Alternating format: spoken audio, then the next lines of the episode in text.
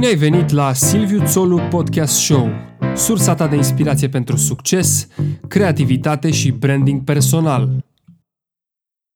Ai vreun sfat pentru tinerii, să zicem, care ar vrea să intre în industria asta de, aș putea să o numesc creativă, artistică? Să facă. Să, Să facă? pună mâna să facă. Să pună mâna să facă, să nu fie leneși. Hands-on. Doar atât. Aia e singura chestie. Hands-on, să se uite, să vadă ce se întâmplă, să se uite la lucruri mai vechi, să tot timpul să fie curios și să facă.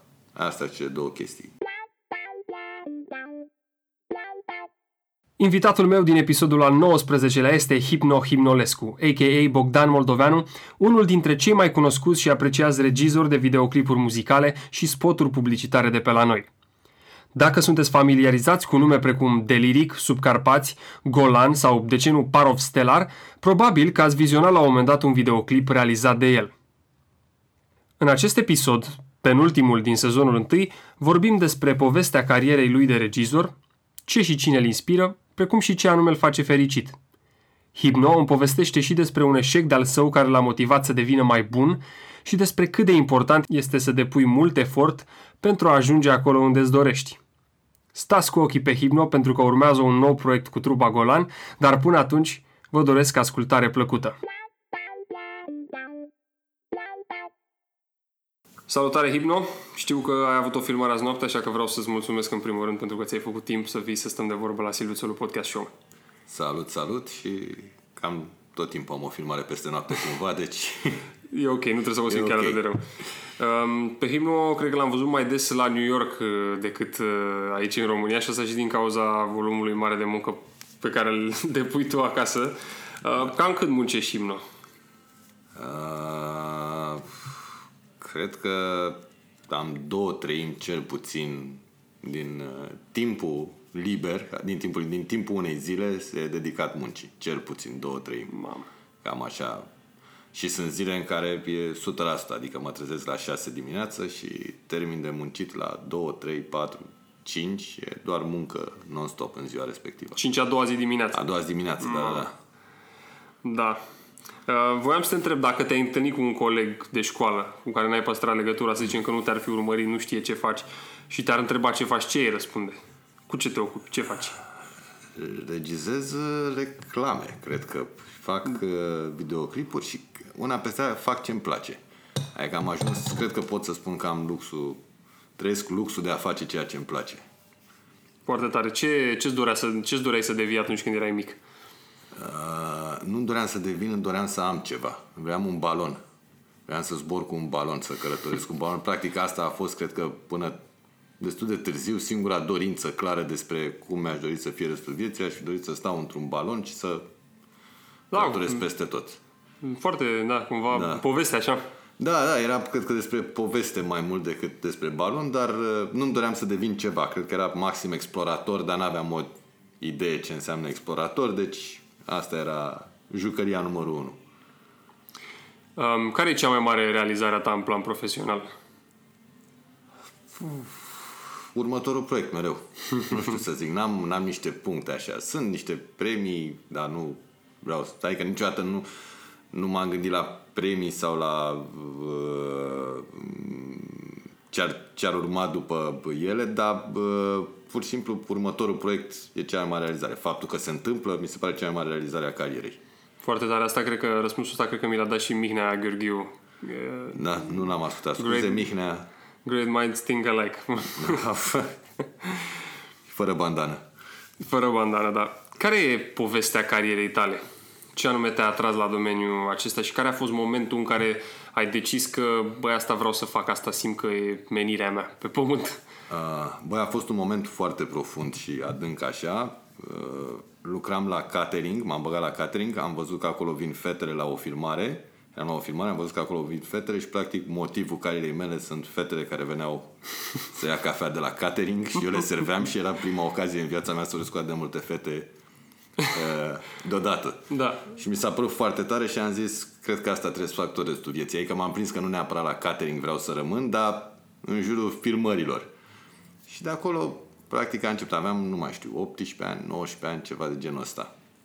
Și de acolo a început. Am, după aia l-am cunoscut pe Tudor Giurgiu și Încet, încet. Încet, încet, uh, trecând prin multe etape ale uh, prin multe, de fapt, din multe departamente ale filmării, am ajuns să fac uh, regie la un moment dat. Da, ai mers, adică a, a fost un moment în care ți-ai dat seama că a, a, acolo vrei să te, adică asupra acestui domeniu vrei să te oprești și păi uite, da, îmi place mult de tot să fac treaba asta și vreau să cresc de aici înainte. Băi, nu cred că a fost conștient, onest vorbind. Cred că singurul moment conștient uh, din toată cariera a fost momentul în care m-am oprit din producție și m-am apucat de regie. Ăla a fost, să zicem, un moment conștient uh, față de ce îmi doream, dar total inconștient pentru că nu știam ce urmează. Adică pur și simplu a zis stop producție, de mâine vreau să fac regie. Uh, dar nu, e, tot timpul a fost the next point. The next point. Adică știu, am așa un punct undeva departe unde mi-ar plăcea să ajung, dar iau Așa cum vin, mici. treptat, Așa da. cum vin, știu că Lucruri singura bune. chestie e doar keep doing. Asta e, despre asta e vorba. Trebuie să fac într-una, să lucrez într-una. Și dacă o să întâmple, se întâmplă. Frumos, frumos. Uh, Ce și cine te inspiră? Cine mă inspiră mă și frustrează și invers, ca să zic așa. multe, mu- multe lucruri. Uh, Oameni foarte mult. În fiecare zi mă inspiră cineva și mă frustrează. În fiecare zi văd măcar o chestie care îmi rupe capul și îmi pare rău că n-am făcut-o eu, dar mă și inspiră, rămâne ceva în mine care la un moment dat se spune sper sub altă formă sau sub altă, uh, sub altă culoare. Sunt multe, n-ai, e, e atât de greu, cred că e ca și cum m-a întrebat astăzi ce film preferat am. Sunt atât de multe, de fapt, și din atât de multe direcții. Nu știu, mă, mă inspiră în general oamenii care nu renunță. Mă, asta, asta mă inspiră. Oameni, când aud povești ale unor oameni care au căzut de multe ori, s-au ridicat, s-au scuturat, au râs și au luat-o mai departe. Asta mi se pare nu știu, ultimul cred că e Zlatan Ibrahimovic. Ca să dau așa, uite, cine un personaj care Da. mă inspiră în ultimul timp e Zlatan Ibrahimovic, care mi se pare că reprezintă încrederea în sine pe planeta asta. Da, cam da. E un personaj foarte tare. Aș vrea să am încrederea lui măcar o zi, să zic așa. Frumos, da. Um, poți să-mi povestești despre un eșec de-al tău m, profesional, personal, care te-a ajutat să devii persoana care ești astăzi? Că tot ziceai de căzături. Bă, sunt uh, multe.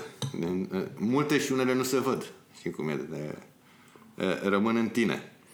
Uh, băi, uh, cred că la, la început, când am început uh, să regizez, și era o combinație între uh, încredere că pot să fac și frică că o să greșesc. Cred că la început am dat, uh, am dat niște gherle cu niște spoturi și țin minte, mă rog, nu o să dau nume și personaje, țin minte că la un moment dat, după un spot, uh, un domn uh, director de creație, iar nu o să dau, de fapt nici nu cred că mai e, ba, habar n-am, nu cred că mai e, a venit la mine și mi-a zis uh, ceva de genul că uh,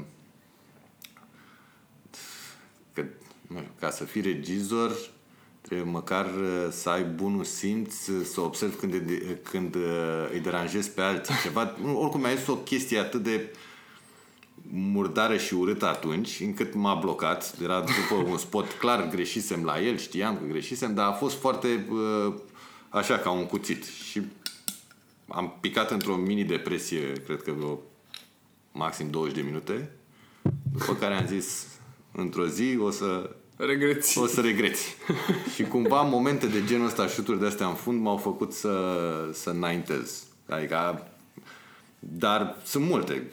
Ce să zic, greșesc de fie, la orice filmare, nu știu dacă, sper să nu asculte clienții agenției, la orice filmare am greșeli din care învăț. Ajung la montaj, le văd, învăț din ele, le din care ele mă, mă, mă frustrează, mă enervează că le-am făcut, învăț din ele și sper ca la următoarea să nu mai fac. E foarte bine că le, le vezi, le... Păi n-am cum că cu ele în față, ca să zic așa, știi? Încerc să evit, dar nu pot, că sunt acolo. Da, da, da, da, vreau să zic că nu închizi ochiul, știi, să zici, bă, nu, de fapt am făcut o treabă. E important până la urmă să... Ai închis ochii, ai adormit în, în ziua de astăzi. Atât de repede merge treaba. Când ai, um, știu că ai, tu, tu ai studiat la New York, parcă? La, Da, la New York Film Academy. Când s-a întâmplat treaba asta în, uh, în cariera ta? La mult timp după ce ai început? Mm, nu. Uh, în momentul în care am renunțat la uh, producție, uh, datorită unui personaj uh, care mi-e foarte drag, Dragoș Vâlcu de la Multimedia Est, uh, am ajuns să uh, uh, practic am ajuns ma, românește spus, mi-a plătit școala în America, ca să ah, zic așa. Da. Pur și simplu mi-a acordat o bursă, mi-a zis, bă, dacă tot vrei să faci regie și vrei să te arunci așa, să faci bungee jumping without bungee, măcar încearcă o școală înainte. Și el m-a ajutat, practic, să ajung la New York Film Academy fix în momentul în care am făcut switch-ul de la producție la regie. Și a fost foarte... A, a fost un moment foarte important și foarte bun în viața mea. Um, crezi în uh, puterea educației, să zicem, formale? În, sau Băi, cred că cred în puterea educației formale atâta timp cât o dublezi și de self-education. Uh-huh. Adică cred că e foarte important să înveți cum funcționează un sistem și abia după aia să... Și cred că e foarte importantă, important fundamentul ăla, să ai da. safe, safe-ul ăla acolo. Și abia după aia tu să vii cu inputul tău personal. Dar cred că ai nevoie de o școală la un moment dat. E foarte, e foarte, dacă e un lucru pe care regret din trecut, ăsta e, că n-am făcut mai multă școală când aveam 19-20 de ani. Da, interesant asta. Um, spunem ce te face fericit? Uh, sunt multe zone de fericire. Copii, familia, uh, iubita mea, Asta e o zonă, momentul în care termin o filmare și a ieșit bine, e altă zonă, o seară cu băieții la FIFA, am, am diferite paliere de fericire. N-am, nu pot să zic că uh, vreodată am fost 100% fericit și le-am avut pe toate. Dar tocmai asta e interesant la fericire, fluctuația asta. Când ești 100% fericit, cred că în momentul ăla nu mai, nu mai ai niciun drive pentru următoarea fericire. Da, da, cam așa e și da. Trebuie să mai lași acolo loc un pic de să... Cred că așa ai făcut sistemul uman, să ai tot timpul unde să mai pui. Da, da, așa e, niciodată nu e prea, prea mult. Niciodată nu e prea mult, exact. Uh, care e relația ta cu muzica? Uh, foarte apropiată. în sensul în care bă, am avut de la, am, de la 14 ani am început să ies Mergeam în vremea aia, se, des- se deschisese clubul Martin, așa, și uh, mă rog, mai ieșisem și înainte, mergeam, era o depeșotecă, dar nu mai țin minte cum se numea. De Eu nu băieții știu. triști stăteau pe o parte și fetele machiate ciudat pe partea altă și se așteptau să invite unii pe alții. Era oricum beginning of the 90s. Uh, și de la 14 ani am început să ies, am început să dau cu nasul de muzică, de uh, ce înseamnă club, DJ-ală, ce înseamnă muzica electronică și am evoluat, uh, ca să zic așa, la un moment dat înspre muzica trance, Goa trance, psychedelic și când aveam 17 ani, 17-18 ani, împreună cu un prieten care avea deja trupa uh, respectiv, trupa Hipno, așa se numea trupa. Da, am citit ceva, da. Așa, am a avut uh, timp de 3 ani o trupă și am făcut împreună trupa asta timp de 3 ani. Și după aia am continuat, când n-am mai făcut muzică, am continuat să fac videoclipuri muzicale. Și în continuare sper să se întâmple. Și ce trupe se regăsesc în uh, playlistul tău astăzi? Ce asculti astăzi? Nu știu. Oh, puh, astăzi, uh, pentru că am mai îmbătrânit, mai ascult și jazz. Așa, am încep să am alt uh, tempo al vieții, dar uh, ce să zic, e de la jazz la Lil Xan, 69, uh, nu știu, ultimul album Pusha T, multe, multe, tot așa, n-am, nu pot să zic, e foarte mult în funcție de modul pe care l-am Plus, sau... mă gândesc trupele românești a căror, ale căror videoclipuri le, le regizez, nu? Plus trupe ale căror că știu că urmează să le regizez și da. da, ascult piesele câteodată obsesiv până se întâmplă un spart undeva. Și mai ai și regula asta, să zicem, că nu regizezi videoclipuri decât pentru trupe care te Pe, ți ajung da, la suflet cumva. Sunt uh, în uh, momentul ăsta de lux, ca să zic așa, al vieții mele, în care pot să fac, uh, pot să aleg trupele conform muzicii pe care o cântă. pe care lucrez. Da, e un lux. Da, așa e. Uh, și, într-adevăr, în principal regizez, regizez videoclipuri muzicale și spoturi uh, publicitare. Am văzut unul din, uh, dintre clipurile pe care le-ai regizat tu pentru Jurjac 7 Da. și uh, mi-a plăcut foarte mult. E cinematic, așa, e un- ca un... uh, M-a dus cu gândul la True Detective, într-un fel, nu știu Oh, de ce. mulțumesc. E- Uh, cu, cu plăcere, da, e foarte, foarte tare, recomand. O să-l pun pe silvitolu.com la categoria podcast, acolo la show notes-urile episodului uh, 19. Uh, ți-ar plăcea să regizezi și, și film sau seriale TV?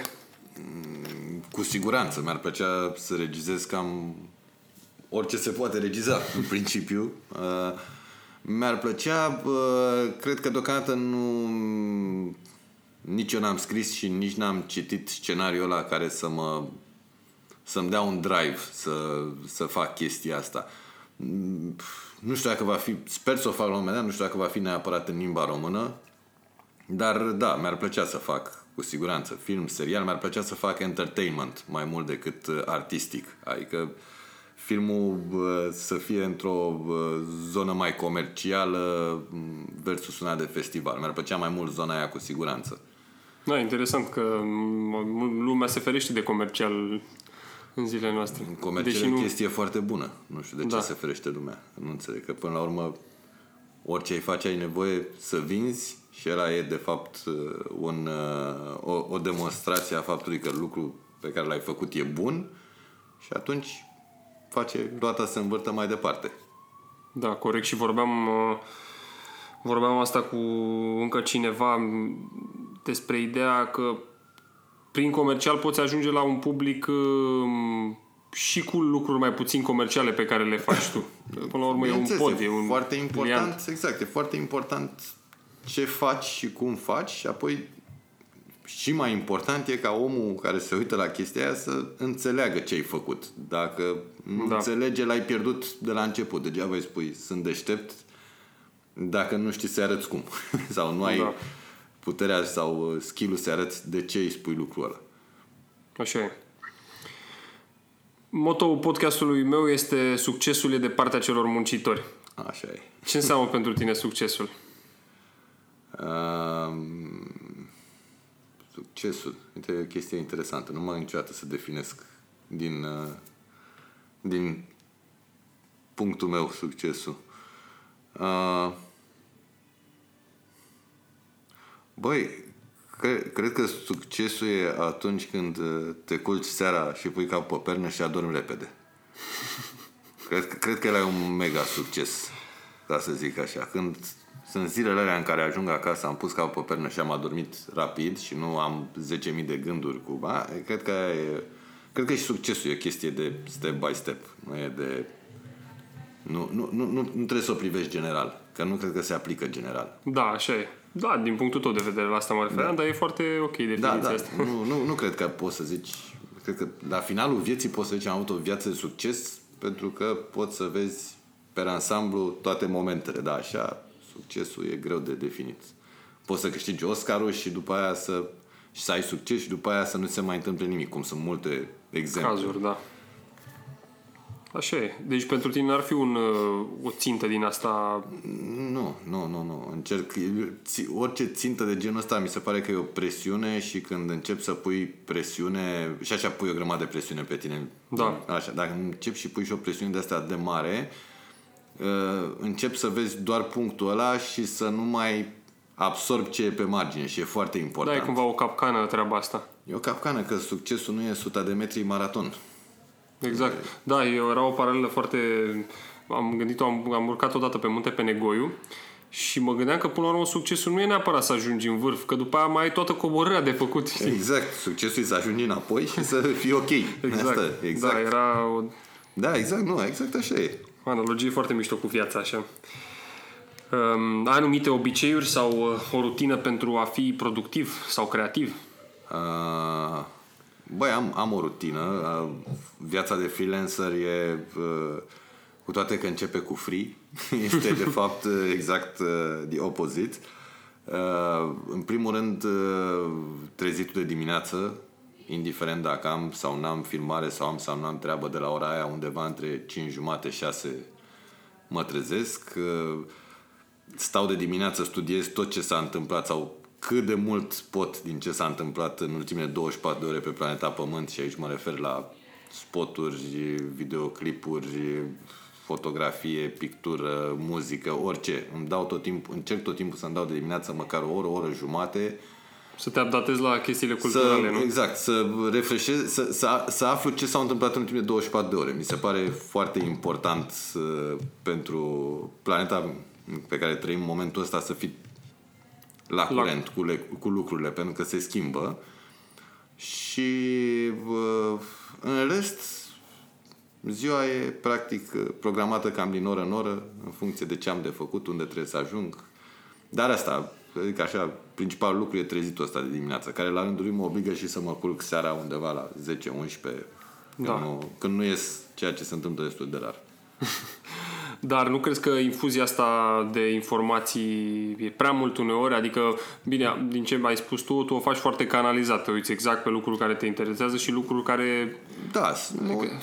și, și scap. Da, e multă informație, dar e fantastic, mi se pare uimitor că pot să accesez atât de multă informație și sunt convins că aș putea să magazinez și mai multă, dacă ar fi. Și să, ce să zic, sunt timpuri fantastice pe care le trăim, că putem avea acces la tot. Mi se pare fantastic în continuare că pot să iau telefonul în mână și să Găsești aproape orice. Orice, orice, oriunde să văd ce se întâmplă. E, e a, pe bune, ar trebui să ne bucurăm. E uimitor. Trăim probabil cea mai tare perioadă din ultimele sute de ani, din punct da. de vedere al uh, informației. Da, da. Da, cam așa e. Um, film, filme sau cărți? Filme. Da, și ce, uite că te întreb acum, ce film uh, crezi tu că ar trebui să citească toată lumea, să vadă toată lumea, sau măcar un film, că, mm, știu, care să-i aducă pe, pe, pe privitor mai aproape de, să zicem, să-și dezvolte o pasiune pentru asta? Băi, sunt atât de multe, nu știu, uh, hmm, un film. Nu e presiune, nu știu. Da, asta, mă gândeam acum că un film sau... Sau un regizor să... Hmm. Nu știu, mă gândesc că eu am început să mă uit la filme, primele amintiri cu filme, bineînțeles, sunt din, de la Star Wars, pe care l-am văzut dublat în limba italiană abia după 90, le vedeam pe niște casete VHS aduse din Italia, înregistrate de la canale 5. Și erau, totul era în italian. Practic, așa am învățat italiană și mai bine erau uh, Luc, sono il tuo papà, dammi la mano, aiutami. Și într-o dată, după 89, l-am văzut în engleză și era așa de prost. Și cu vocile astea? Ce vorbesc ăștia în engleză? Nu înțelegeam, era... Da. Nu știu, ce am început de la Star Wars, am văzut... Habar n-am. Star Wars e unul dintre filmele care m-au... Mi-au, mi-au hrănit imaginația, ca să zic așa, și m-au împins. Nu știu, țin minte când am văzut uh, nu știu, Apart, The Apartment al lui Billy Wilder, care iar a fost un un film care mi-a rămas, dar de asta da. zic că sunt atât de multe da, filme da, da, da. tari pe care le-am văzut, dar am așa niște momente care, de filme care au picat de fapt în anumite momente ale vieții mele și au, s-au lipit foarte bine. Până și filmele cred că depind de momentul în care te uiți la ele. Da, da, da, cam așa e până la urmă. Te ajută, te, nu știu, îți spun ceva sau nu-ți spun nimic în funcție de starea pe care o ai. De asta e, cred că Na, mi-e greu să-i spun cuiva, uite-te la un da. film, pentru că omul ăla e într-o, s-ar putea să fie într-o stare care să-i blocheze. Da, dacă ar fi să predai, eu știu, filmul, ce, ce îi recomanda? Nu știu, ai spune, bă, uitați-vă la Kubrick sau... A, bă, da, uitați-vă la Kubrick, uitați-vă la Spielberg, care practic a inventat, e unul dintre inventatorii limbajului cinematografic modern. Uh, nu știu, uitați-vă la uh, la filmele lui Spike Jones, din așa, uitați-vă la toți mexicanii ăștia care au luat ultimele Oscaruri, toate ca ca Inaritu și uh, cu, uh, cu, cu Aron. Da. Uh, mulți, mulți. Uh, începeți, începeți cu filme clasice. Ajută. Da, Dacă da, vreți, da, da. începeți cu... Și până la urmă, de fapt, țineți Vimeo deschis. Asta le-aș spune. Prieteni, țineți Vimeo deschis, că tot ce va fi șmecher la un moment dat e deja pe Vimeo. Serios? Da, sunt absolut convins. Niște băieți deja au făcut lucrul Nu știam, ăla. uite că nu... E tot timpul, e acolo, acolo apare tot. Pe Vimeo cumva se strâng ultimele tehnici de filmare, un gimmick pe care l-a inventat cineva și pe care la un moment dat o să-l vedem într-un film și care o să, bineînțeles, făcut la ori o mie. Tot Da, timpul de acolo începe, pentru că e democrație. În momentul ăsta orice E, e în mâinile noastre. Asta e, cel mai, e cea mai tare chestie și cea mai mare presiune. E în mâinile noastre să facem în momentul ăsta. Avem tot. Dacă ai o idee tare, ai un mobil, ai un computer, poți să filmezi cu iPhone-ul lejer, poți să montezi, să faci... Nu mai ai nevoie de Echipă tot angrenajul ăla de lucruri. Da. Ai nevoie de idee și de tine hotărât să, determinat să faci lucrul ăla. Și asta este fantastic. De asta și trăim niște vremuri atât de frumoase, pentru că oamenii încep să fie din ce în ce mai uh, nonșalanți în și arăta sentimentele, chit că e fotografie, chit că e video, chit că e muzică, au posibilitatea să o facă. Nu mai trebuie să fie doar pentru ei meritorii, ca să zic așa, care Da. ajung să filmeze pe peliculă sau să ceau la conservator sau ce Da, știe așa ce e. altceva. Cum uh, ți se pare că arată industria în România? Industria asta... Mai bine decât România, în general. Asta cu siguranță. Și aici bă, învățăm cu toții, învățăm, ne uităm pe afară, ne uităm la alții care sunt mult mai departe și încercăm să adaptăm aici local, ceea ce e bine. Uh, publicitar, din punctul meu de vedere, stăm foarte bine, numai dacă te uiți și anul ăsta câte premii premii s-au luat s-au la luat, da, Cannes da. și de către agenții din România și de către români, Români. care lucrează pe la alte agenții. Uh, oricum, industria stă mult mai bine decât uh, restul țării. Deci e, evoluția e mult mai rapidă și mult mai într-o direcție mult mai clară decât ce se întâmplă în momentul ăsta. Da, sunt uh, financiar cum sunt... mulat pe piața locală. Adică totuși nu avem o piață atât de mare încât să uh, un client să-și permită niște bugete fantastice. Pentru că, real, sunt câteva milioane de oameni care ar- au o putere de cumpărare. Da.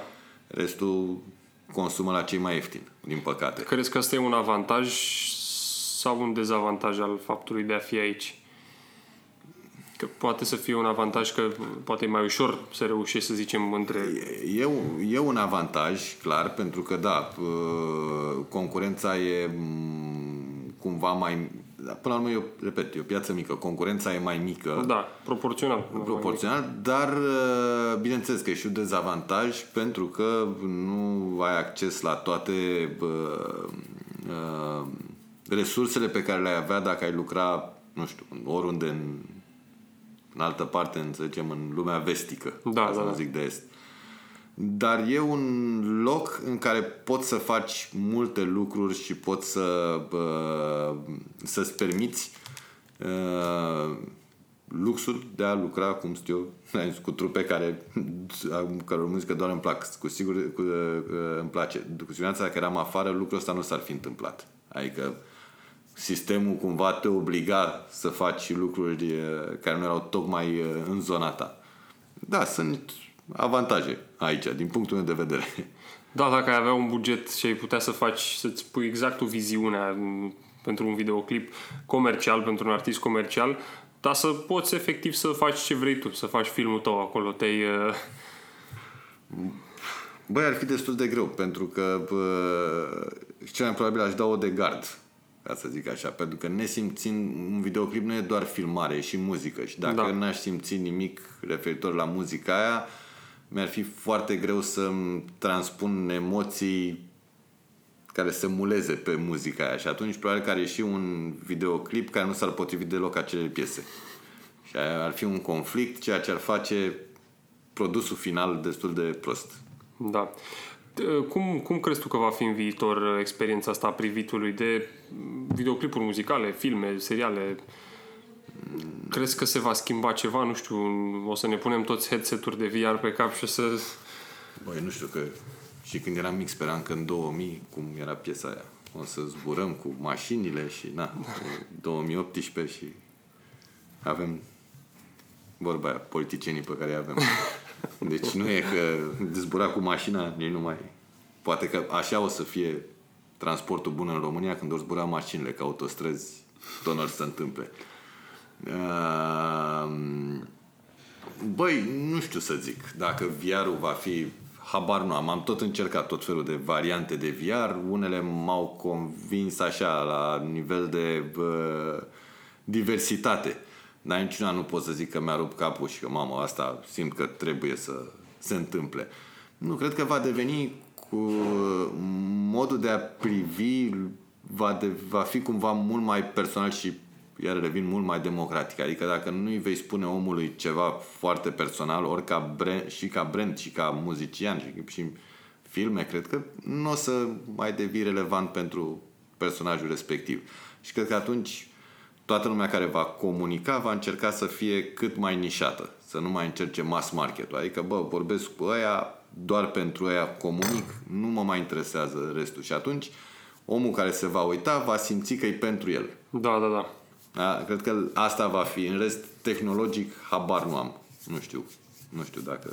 Deci înseamnă că se va produce mult mai mult uh, conținut uh, per total. Și eu cred că va fi din ce în ce mai mult content și din ce în ce mai nișat. Adică din ce văd și mai aud la băieți pe afară care fac lucruri, cam asta este da, trendul. Da, da, da. Și, și foarte custom, adică exact pe nevoile... Exact și... pe nevoile persoanei care se uită și persoanei la care doresc să ajungi. Da. Um, cu cine ți-ar plăcea să stai de vorbă, contemporan sau nu, uh, la o sticlă cu vin și de ce? Poate să fie oricine, un idol, un... Ia, uite, mai pus niște întrebări la care nu m-am, nu m-am mai gândit. Uh... Nu contează, că o să tai pauza. Da, da, da, da, nu, de asta mă, mă gândesc că am și pui întrebările astea, mă gândesc că, într-adevăr, ar fi tare să pot cu cineva.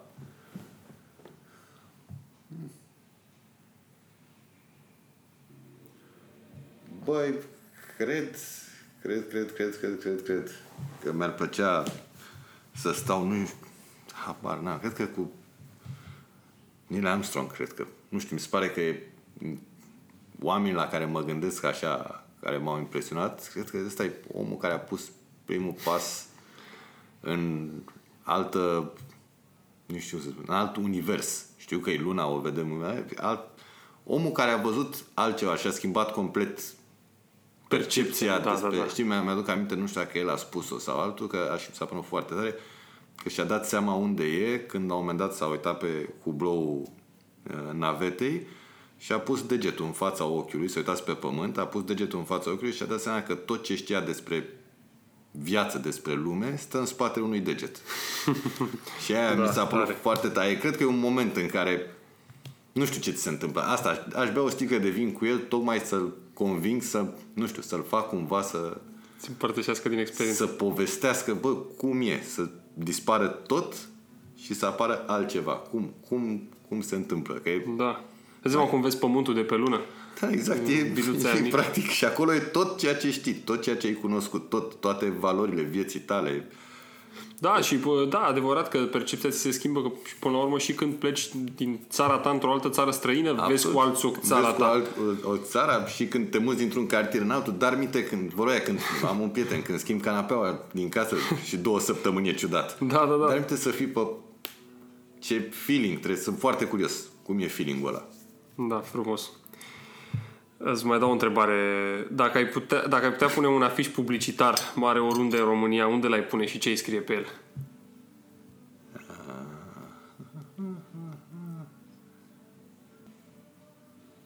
Da, nu legat de mine. N-ar trebui Nu, nu, nu. Legat dacă vrei să promovezi tu ceva. Pot, pot... Mm. O idee, un moto de altă, o chestie, nu știu.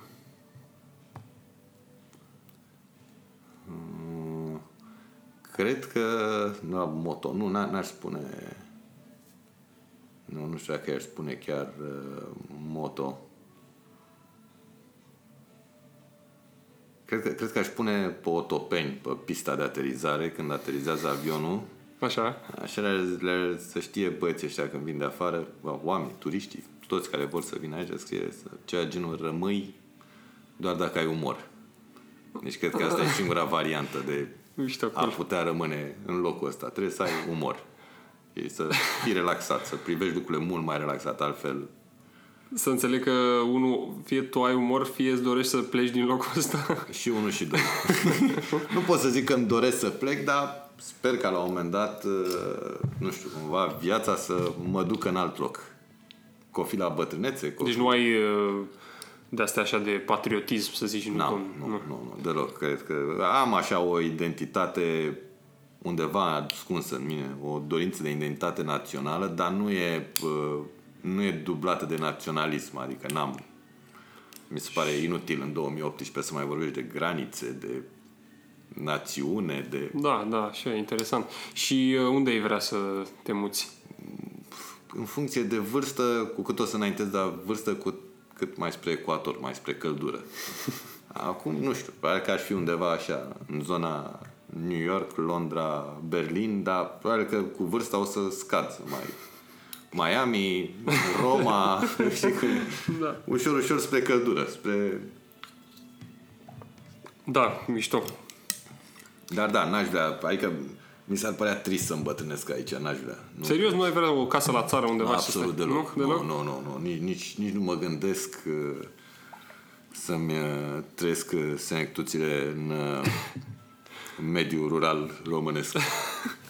Ok, bun. Um, Este ceva ce vrea să promovezi la Silviu Țelu Podcast Show? Poate un proiect al tău, o idee? O să fie în curând, un, în curând. Cred că în vreo lună un videoclip Golan nou, la care lucrez de... Fără să știu, lucrez de vreo 2 ani de zile și de ceva timp m-am prins că pentru clipul ăla lucram, zic așa. Are o Însă- poveste interesantă, nu pot să o spun deocamdată. Da. Că e, dar de Lucrai vreo- ca idei, mă, mă gândesc, nu? Adică și erau... ca realizare. Da? De 2 ani de zile tot fac o chestie, am tot făcut o chestie în diferite feluri și abia acum începe să prindă formă și lucrez uh, cu băieții de la Golan, oricum lucrez într-o variantă foarte interesantă în care uh, eu montez, uh, ei mai lucrează la piesă, le mai montajul, ei mai mai arată piesa. Ah, e, tare. da, e foarte interesant și sper să iasă ceva uh, uh, că tot vorbeam de 2008, ceva care să merite un share, să zic așa. Nice. Um, ai vreun sfat pentru tinerii, să zicem, care ar vrea să intre în industria asta de, aș putea să o numesc creativă, artistică, Să facă. să, să facă? pună mâna să facă. Să pună mâna să facă, să nu fie leneși, să... Hands-on. Doar atât. Aia e singura chestie. Hands-on, să se uite, să vadă ce se întâmplă, să se uite la lucruri mai vechi, să tot timpul să fie curios și să facă. Asta sunt cele două chestii. Să se uite la orice li se pare că ar putea la un moment dat să le îmbogățească uh, inspirația. Da, crezi că există în România creatori de conținut uh, Video, video videografi, adică cool, de urmărit, de... Băi, da, cred că, adică, nu știu să spun acum nume, să spun clar un nume, dar sigur sunt, adică am văzut la un moment dat niște chestii făcute destul de interesante și grafică și, din păcate, nu știu numele. Da. Nu mi-a rămas. Culmea, îi urmăresc pe Vimeo și de asta nu mai... Da, da, da. Rămâne, am poza imprimată mai mult decât numele.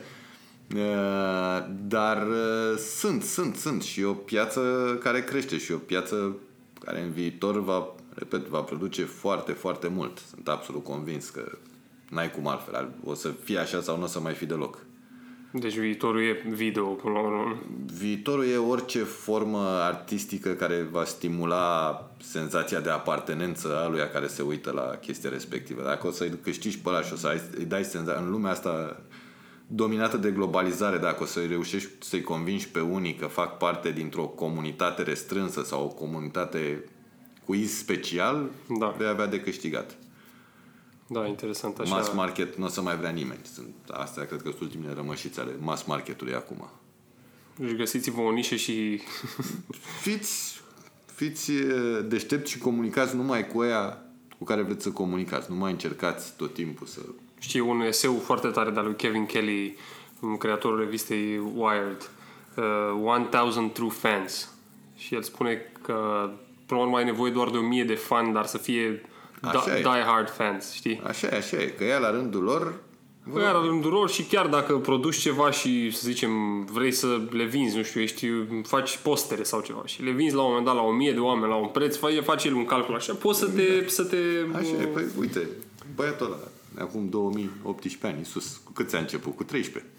Și acum vorba aia, vinde de rupe.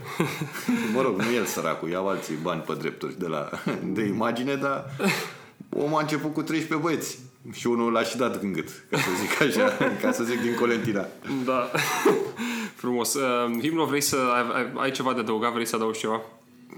Băi, nu, mulțumesc, în primul mulțumesc și, mult că și eu mulțumesc. a fost o, o, o după masă de luni foarte plăcută. Da, aș, aproape productiv, aș spune. Sper că n-am spus numai prostii, dar... Nu, nu, nu, e, e, e bine, e foarte bine, ai spus lucruri reale, adevărat. Și baftă multă, să te aud uh, și la numărul 100, cel puțin. Mulțumesc mult, mulțumesc. Uh, mulțumesc pentru prezență și, și la fel și ție baftă în toate proiectele pe care le faci. Mulțumesc mult. Salut. Ciao, pa, pa.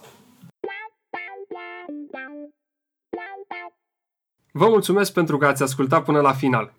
Episodul 19 a fost înregistrat la spațiul Creator by Icos, iar show notes și linkuri utile, inclusiv către unul dintre videoclipurile regizate de Hipno, găsiți pe silviutolu.com la categoria podcast.